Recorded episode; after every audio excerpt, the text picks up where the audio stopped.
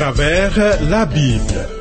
Une série d'enseignements tirés de la Bible préparée par le docteur Vernon Maggie du ministère Through the Bible, produit par Trans World Radio.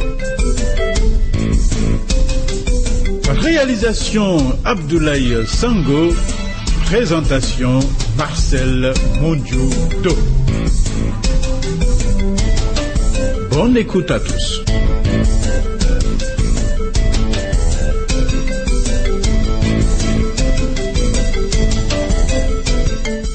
Éternel notre Dieu, dans ta compassion, tu nous envoies du blé, du mou et de l'huile, et tu nous rassasies. Dans ta bonté, tu ne nous livres pas à l'opprobre parmi les nations, et tu éloignes de nous l'ennemi que tu chasses. Alléluia. Thierry Rodrigue Dibi, qui m'assiste, se joint à moi pour te dire merci d'être à ce rendez-vous. Le programme à travers la Bible que nous suivons est le 90e pour toutes tes questions, étonnements, surprises et décisions que ces études suscitent, sans toi libre de nous contacter. Note sans hésiter nos points de correspondance que voici.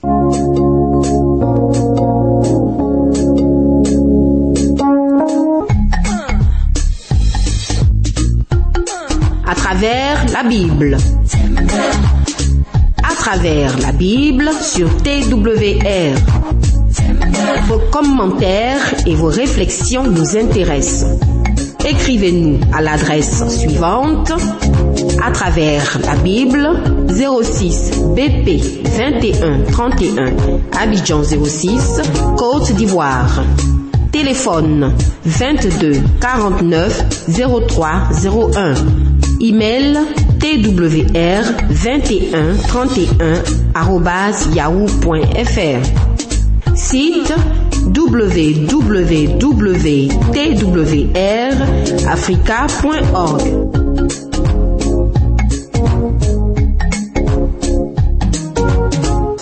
Avec joie, poursuivons l'étude de l'évangile de Matthieu. Le chapitre 18 que nous voyons a le petit enfant, la brebis perdue, la conduite dans l'église à venir et la parabole du pardon. Les prochains chapitres répondent aux questions que l'on se pose sur le changement qui va avoir lieu désormais après le rejet du roi par Israël. Les paraboles du chapitre 13 concernant le mystère du royaume nous ont montré le caractère général du royaume des cieux ici-bas. Cependant, d'autres questions se posent auxquelles des réponses doivent être apportées. Ces chapitres suivants sont utiles à cet égard. Nous découvrirons maintenant que la nouvelle naissance est essentielle pour entrer dans le royaume. Voyons, un petit enfant devient une leçon de choses. Matthieu chapitre 18 verset 1. En ce moment, les disciples approchèrent de Jésus et dirent, Qui donc est le plus grand dans le royaume des cieux? Je me demande si tu vois ici une touche d'ambition charnelle. J'ai peut-être tout simplement l'esprit critique, mais il me semble que ces hommes se sont entretenus de ce sujet et peut-être deux ou trois d'entre eux ont eu le sentiment d'être à juste titre considérés comme les plus grands dans le royaume des cieux. Alors, le Seigneur appelle un petit enfant. Et suivons. Matthieu 18, verset 2. Jésus, ayant appelé un petit enfant, le plaça au milieu d'eux. Qu'est-ce que ce fait nous révèle? Le petit enfant se rend aussitôt auprès du Seigneur. Dans l'évangile de Marc au chapitre 10 verset 14, le Seigneur a déclaré, Laissez venir à moi les petits enfants et ne les en empêchez pas. Il n'a pas été difficile de faire venir à lui les petits enfants, mais c'était difficile d'empêcher les adultes de les renvoyer. C'est une scène charmante qui s'offre à nous. Le Seigneur prend un petit enfant et le place au milieu d'eux. Matthieu 18, verset 3, et dit, Je vous le dis en vérité, si vous ne vous convertissez et si vous ne devenez comme les petits enfants, vous n'entrerez pas dans le royaume des cieux. Ah, ce verset a sans doute été fort mal compris par certains. Le Seigneur parle de se convertir et non de revenir à l'enfance. Selon certains, ce verset signifie que nous devons nous comporter comme des enfants pour entrer dans le royaume de Dieu. Le Seigneur ne nous demande pas à redevenir des enfants, mais simplement à commencer une vie nouvelle. Ici, le Seigneur corrige la pensée des disciples en détournant leur attention du fait d'occuper une place importante dans le royaume et la fait porter sur la condition primordiale pour entrer dans ce royaume. Jésus leur répondit, En vérité, en vérité. Jésus lui répondit, En vérité, en vérité, je te le dis, si un homme ne naît de nouveau, il ne peut voir le royaume de Dieu. Jean 3, verset 3. Ce passage insiste sur la nouvelle naissance. On doit devenir un petit enfant dans le sens que l'on doit naître de nouveau. Quand nous naissons de nouveau, nous sommes semblables à un enfant sur le plan spirituel. Malheureusement, beaucoup ne réalisent pas qu'ils ne sont pas mûrs spirituellement. Quand je dirigeais une grande église, j'ai reçu un nombre surprenant de requêtes de soi-disant convertis qui désiraient donner leur témoignage. Je pense qu'en réalité, ils voulaient savoir, comme les disciples, qui était le plus grand d'entre eux. Le Seigneur déclare que quand on est converti, on doit tenir compte de son âge spirituel. Dis-moi, un jeune enfant se lève-t-il et balbutie-t-il aussitôt un témoignage? Un petit enfant peut-il devenir responsable dans l'Église? En faisant la liste des qualifications nécessaires à la charge d'ancien dans l'Église, Paul exclut les nouveaux convertis. Oui, il dit, il ne faut pas qu'il soit un nouveau converti de peur qu'enflé d'orgueil, il ne tombe sous le jugement du diable. 1 Timothée 3, verset 6. Notre Seigneur exprime ici la même pensée. Matthieu 18, verset 4. C'est pourquoi Quiconque se rendra humble comme ce petit enfant sera le plus grand dans le royaume des cieux. Quand on met l'accent sur la nouvelle naissance, seule condition pour entrer dans le royaume, on découvre que celui qui se rend humble comme un petit enfant est le plus grand dans le royaume. Matthieu 18, versets 5 et 6. Et quiconque reçoit en mon nom un petit enfant comme celui-ci, me reçoit moi-même. Mais si quelqu'un scandalisait un de ces petits qui croient en moi, il vaudrait mieux pour lui qu'on suspendît à son cou une meule de moulin et qu'on le jetât au fond de la mer. Le mot scandaliser signifie faire tomber, c'est-à-dire conduire au péché. Jésus nous met en garde avec force contre un tel comportement. Faire tomber les gens. Il me semble que dans cette section, il présente l'évangélisation des enfants comme un impératif divin. Gagner les enfants à Christ est la priorité des priorités. Je répète que gagner les enfants à Christ est la priorité des priorités. J'encourage quiconque travaille parmi les enfants aujourd'hui. Rien, rien n'est aussi important que cela. On raconte que de retour un soir à la maison, l'évangéliste Dwight Moody répondit à sa famille qui voulait savoir combien de convertis il y avait eu lors d'une réunion. Il dit deux et demi. sa famille lui dit ah, deux adultes et un enfant? Ont accepté le Seigneur comme sauveur. Et Moody de dire non, non. Deux enfants et un adulte ont accepté le Seigneur.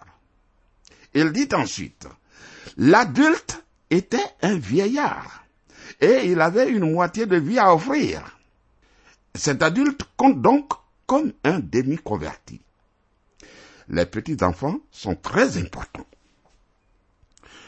Et le pasteur d'une église a rendu sa démission il y a des années Les anciens lui ont demandé, mais quelle est la raison de ta démission? Eh bien, pendant cette année, je n'ai eu qu'un converti, le petit Bobby Moffat. Or, ami, Bobby Moffat a été plus tard l'homme qui a ouvert l'Afrique à l'œuvre missionnaire. En réalité, cette année était donc l'année la plus importante dans le ministère de ce pasteur. Il ne le savait pas. Dans ces versets, le Seigneur met l'accent avec force sur les enfants. Matthieu chapitre 18, versets 7 et 8. Malheur au monde à cause des scandales, car il est nécessaire qu'il arrive des scandales. Mais malheur à l'homme par qui le scandale arrive. Si ta main ou ton pied est pour toi une occasion de chute, coupe-les et jette-les loin de toi. Mieux vaut pour toi entrer dans la vie boiteux ou manchot que d'avoir deux pieds ou deux mains et d'être jeté dans le feu éternel. Ah, voici de très durs propos. Matthieu chapitre 18, versets 9 et 10. Et si ton œil est pour toi une occasion de chute, arrache-le et jette-le loin de toi. Mieux vaut pour toi entrer dans la vie n'ayant qu'un œil que d'avoir deux yeux et d'être jeté dans le feu de la géhenne. Gardez-vous de mépriser un seul de ces petits, car je vous dis que leurs anges dans les cieux voient continuellement la face de mon Père qui est dans les cieux. Le Seigneur dit que nous ne devons pas mépriser un seul de ses petits-enfants. Quand l'un d'eux meurt, son esprit va immédiatement auprès de Dieu. Tous ces petits vont au ciel, cher ami, ils vont au ciel. Si, comme moi, tu as perdu un jeune enfant, le savoir serait pour toi une source de réconfort. Ils vont au ciel. Ils vont au ciel, non parce qu'ils sont innocents ou parce qu'ils sont à toi, mais parce que Jésus est mort pour eux. C'est ce dont parle notre Seigneur ici. Ne les scandalisons pas, ne les méprisons pas. Laissez-les venir à moi. Même s'ils meurent, leur esprit ira en la présence de mon Père, nous dit le Seigneur.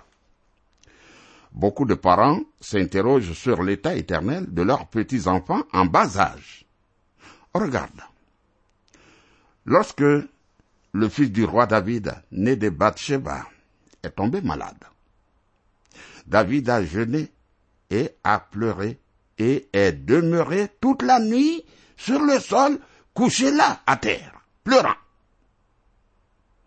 Mais quand l'enfant est mort, il se leva, prit un bain, se change et se rend dans la maison de Dieu pour adorer. Ses serviteurs étaient stupéfaits de le voir agir ainsi. Mais qu'est-ce qui se passe? Hein? Pourquoi ce comportement? Et l'explication de David est la suivante.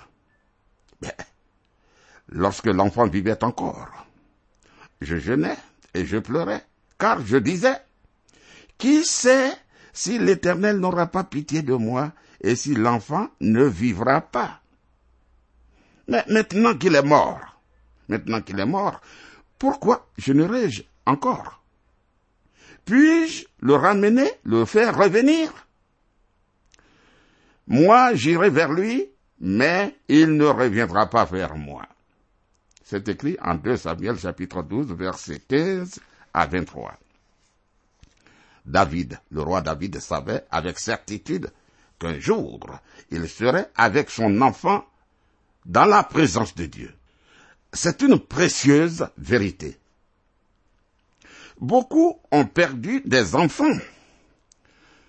J'ai moi aussi perdu mon premier-né. De temps à autre, je vais mettre quelques fleurs sur sa tombe. Cependant, il n'est plus là. Il n'est plus là. Il est auprès de lui.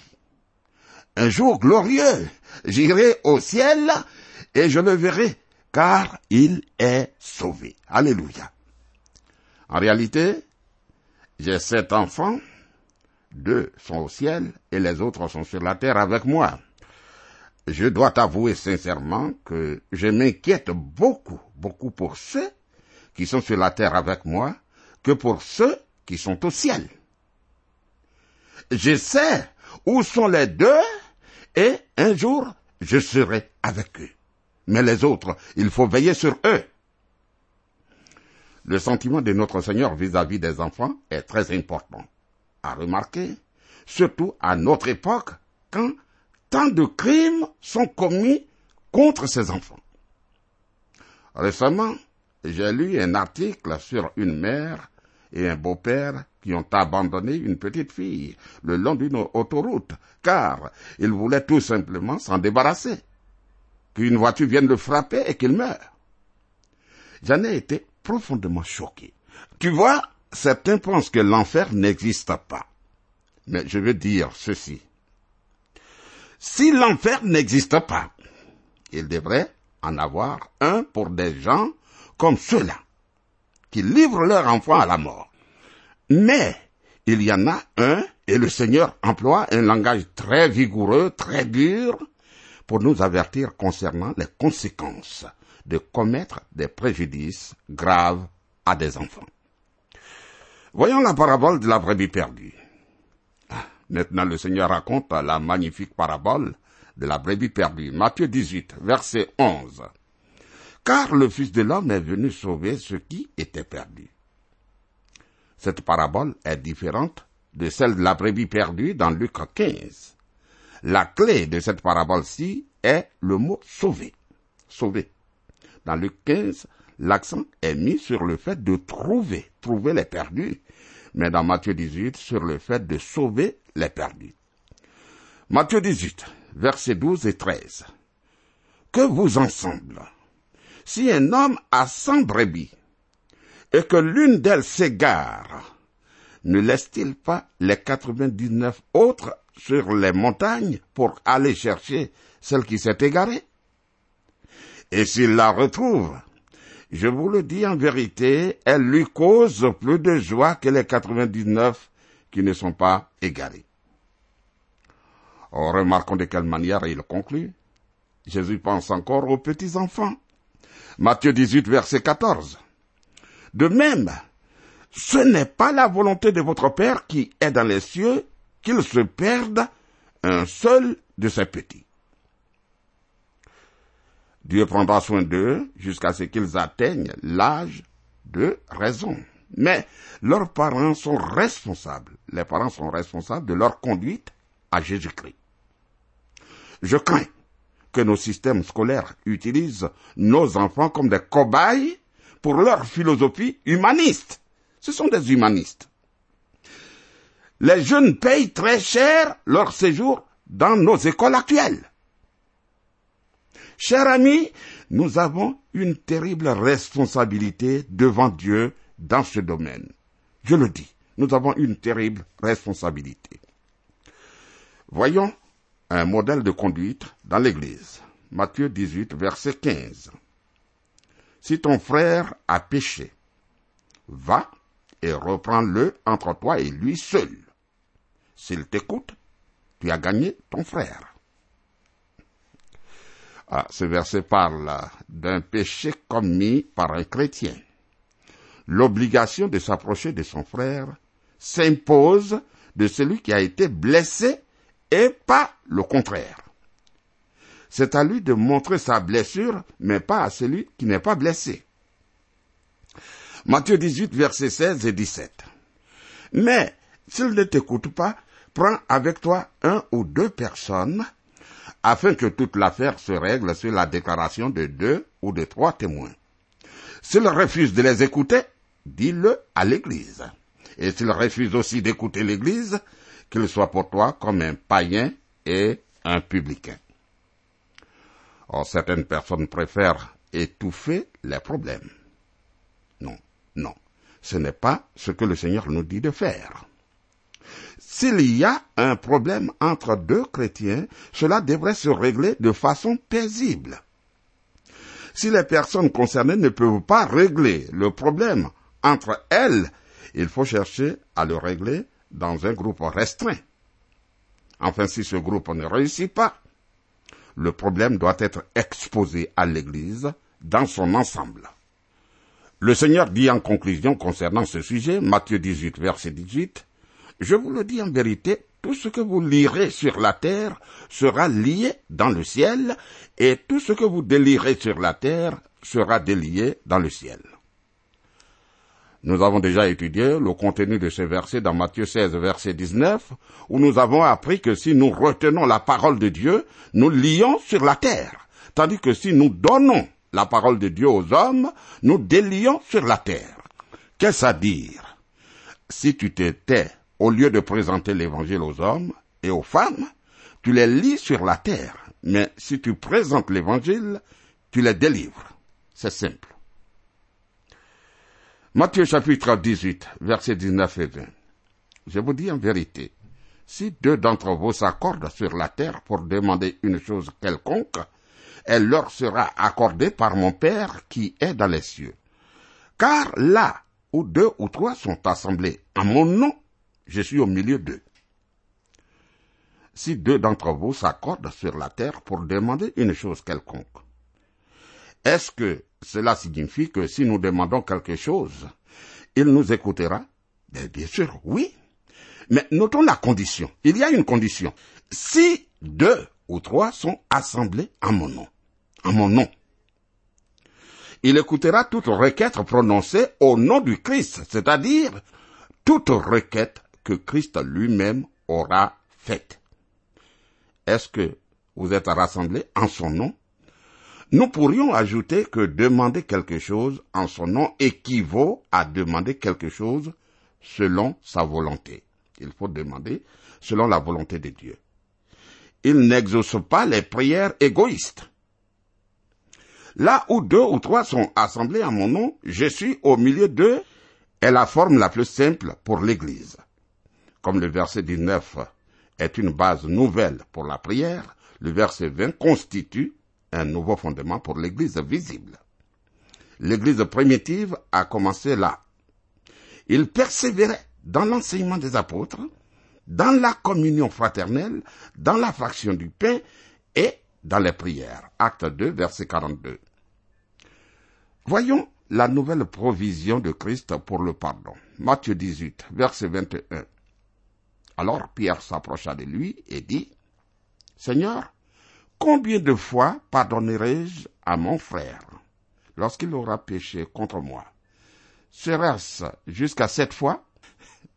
Pierre pensait être magnanime, bon, généreux, quand il s'exprime ainsi, car selon les rabbins, on était tenu à pardonner deux ou trois fois.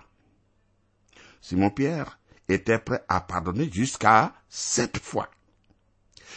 Matthieu chapitre 18, verset 22. Jésus lui dit, je ne te dis pas jusqu'à sept fois, mais jusqu'à septante fois sept fois. C'est-à-dire 490 fois. D'ici là, d'ici là, les choses pouvaient bien être réglées. Dans le cas contraire, les deux personnes concernées seraient âgées au point que le problème n'aurait plus guère d'importance. En réalité, 90 fois signifie sans aucune limite. Sans aucune limite. Matthieu 18, versets 23 à 26. C'est pourquoi le royaume des cieux est semblable à un roi qui voulut faire rendre compte à ses serviteurs. Quand il s'est mis à compter, on lui en amena un qui devait dix mille talents. Comme il n'avait pas de quoi payer, son maître ordonna qu'il fût vendu lui, sa femme, ses enfants, et tout ce qu'il avait, et que la dette fut acquittée. Le serviteur, se jetant à terre, se prosterna devant lui et dit, Seigneur, aie patience envers moi, et je te paierai tout. Je pense que le serviteur avait l'intention de rembourser petit à petit. Matthieu chapitre 18 verset 27. Ému de compassion, le maître de ce serviteur le laissa aller et lui remit la dette. Très bien. Je crois que le Seigneur utilise ici une illustration ridicule pour prouver son argument. la somme d'argent que ce serviteur devait à son maître s'élevait à plus de 12 millions de francs. Une grosse somme à pardonner. Matthieu chapitre 18, verset 28. Après qu'il fut sorti, ce serviteur rencontra un de ses compagnons qui lui devait cent deniers. Il le saisit et l'étranglait en disant, paie ce que tu me dois. Ces deniers représentaient environ vingt mille francs. Compare cela à douze millions. Matthieu 18, versets 29 à 35. Son compagnon, se jetant à terre, le suppliait, disant, aie patience envers moi, je te paierai. Mais l'autre ne voulut pas, et il alla le jeter en prison jusqu'à ce qu'il eût payé ce qu'il devait. Ses compagnons, ayant vu ce qui est arrivé, furent profondément attristés et ils allaient raconter à leur maître tout ce qui s'était passé. Alors le maître fit appeler son serviteur et lui dit, Méchant serviteur, je t'avais remis en entier ta dette, parce que tu m'en avais supplié. Ne devais-tu pas aussi avoir pitié de ton compagnon comme j'ai eu pitié de toi? Et son maître, irrité, le livra au bourreau jusqu'à ce qu'il eût payé tout ce qu'il devait. C'est ainsi que mon Père céleste vous traitera si chacun de vous ne pardonne à son frère de tout son cœur. Voilà. Cette parabole du serviteur qui a été pardonné, mais qui a refusé de pardonner à son compagnon, démontre le principe du pardon. Plus tard, l'apôtre Paul dira aux Éphésiens, Soyez bons les uns envers les autres, compatissants, vous pardonnant réciproquement, comme Dieu vous a pardonné en Christ. Éphésiens 4, verset 32. Parce que Dieu nous a pardonné, nous devons nous pardonner les uns les autres. Si Dieu pardonnait nos péchés de la même manière que nous avons pardonné avant de devenir chrétiens, alors personne ne serait pardonné. Mais après être devenu enfant de Dieu, parce que nous avons été pardonnés, il nous faut pardonner. C'est le principe même de la conduite chrétienne.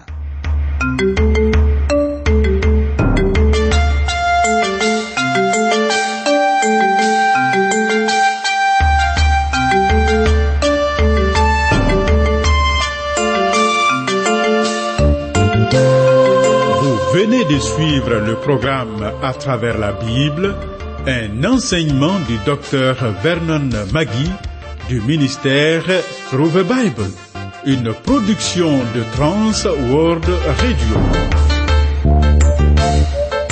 Pour tout contact, écrivez-nous à l'adresse suivante.